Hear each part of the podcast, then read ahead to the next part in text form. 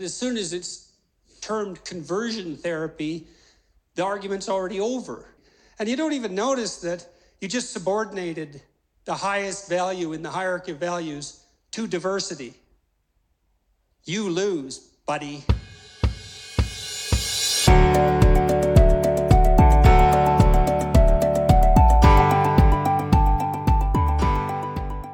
Welcome to this episode of the Evangelical Times podcast.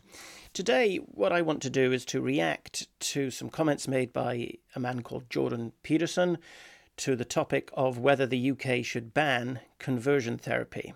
Now, for those of you who don't know, um, Jordan Peterson is a clinical psychologist from Canada. He's a YouTuber, um, he's an international speaker, he's an author, and he's a robust defender of free speech. And he's followed by a lot of people online. So um, when he speaks about a, a, an issue, lots of people are listening to what he has to say. And if you're unfamiliar with the ban on conversion therapy, well, here in the UK and indeed in many Western nations, there's a push by LGBT campaigners to introduce what's called a ban on conversion therapy. And what they mean by that is it should become a criminal offense that you will be committing a crime if you seek to persuade someone to change their sexual orientation or their gender identity. But that brings with it all sorts of uh, problems with freedom of speech, particularly religious liberty. Let's dive in and see what Jordan Peterson has to say. Well, the first thing I would say about that is that as soon as it's termed conversion therapy, the argument's already over, right? Because this is one of the things conservative politicians are particularly bad at this, by the way. They're, they're, that's why I, I mentioned at the beginning that you should never discuss viewpoint diversity. I mean, you think about what you're doing when you discuss viewpoint diversity.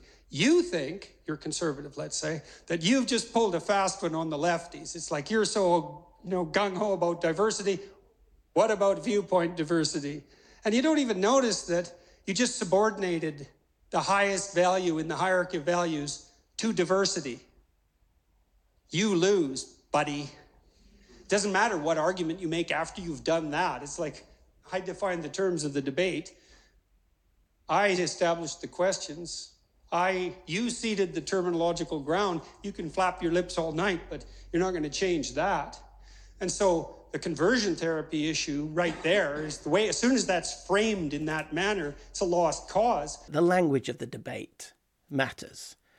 And of course, he's absolutely correct about that. Uh, we shouldn't allow one side of the debate to frame the discussion and frame the debate, because if you allow them to do that, then they have already essentially uh, uh won. But where I would disagree with Jordan Peterson is that very often you know, we just don't have the luxury of framing uh, the debate. I mean, if we did, if we did have that luxury, then we would say that the LGBT campaigners who are pushing for this ban are really pushing for their own blasphemy law. Um, that they want to make it a criminal offence for anyone to sit down with anyone else and to seek to uh, have a discussion with them or persuade them of a different point of view. Well, that in effect is an LGBT blasphemy law. Um, but we don't have the luxury of framing the debate in, in those terms because the mainstream media, all the major political parties, the government are all happy to call this a ban on conversion uh, therapy.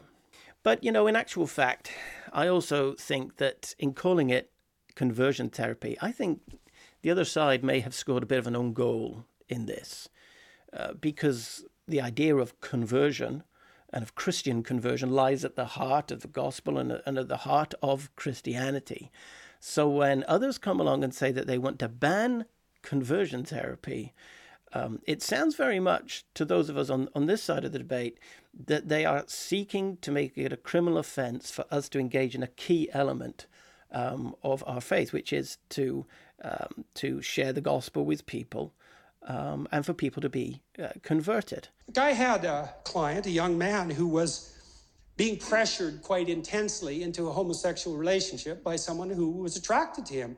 And he was genuinely confused about his sexuality and certainly about how to respond. Well, I wasn't going to do conversion therapy. Jordan Peterson is clearly answering this question as a clinical therapist. He's, he's thinking about how he would deal with it as a clinical therapist. My concern and the concern of other evangelicals is how this may impact churches, how it might impact preaching or uh, praying or uh, Bible studies or, or even parenting in line with your uh, religious uh, beliefs. I mean, I don't know what, what's up with this kid. I have no idea. And neither did he. And so the goal there is if someone comes to you who's confused about their sexuality, and like, have you met someone who isn't confused about their sexuality? It's really complicated, especially when you're 16, you know. Well, you listen and you try to sort them out. And if you have any sense, you realize that you have enough trouble with your own destiny to not bother imposing your viewpoint moral or otherwise, on this teenager. Nobody is in the business of trying to force anyone to do anything.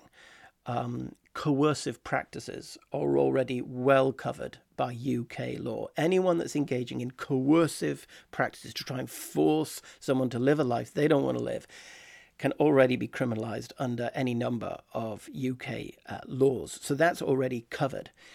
Our concern is that by introducing a special legislation in this area, you're just going to create mischief with freedom of speech. You're going to interfere with freedom of expression and with religious liberty, um, and it's it, it's really going to limit the ability of churches to preach and to pray uh, and to pastor people and, and even for parents to give advice to their children over this issue. Um, so yes, of course, no one's no one's suggesting you can force anyone to do anything. That's already well covered by UK law. But in terms of sitting down and having a a discussion with someone and seeking to persuade them of your point of view, I don't think the criminal law should be anywhere near that.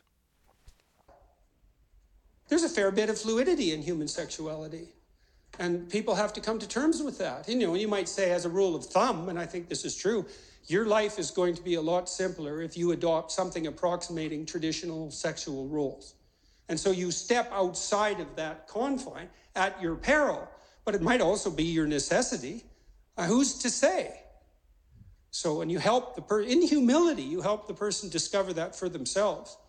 And so, so I think the talk of conversion therapy, you know, if someone's saying, well, I'll cure, your, cure you of your homosexuality, it's like, well, it's not a disease, first of all, and so it doesn't need a cure, and probably you can't do that anyways, and it's not it's not the proper way to advertise clinical services, let's say, because that isn't really how a clinical relationship works.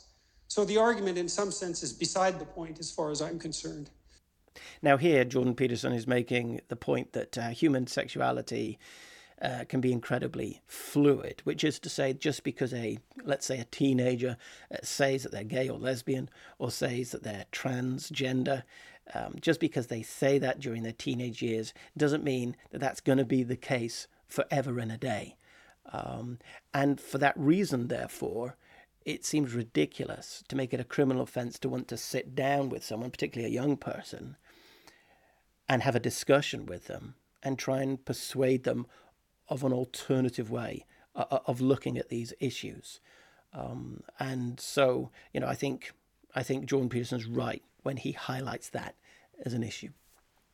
Well, if you would like to know more about this whole debate surrounding conversion therapy, there are lots of really useful articles on the Evangelical Times website. So just head on over to evangelical times.org. That's evangelical times.org and search for conversion therapy, and you'll find lots of helpful material.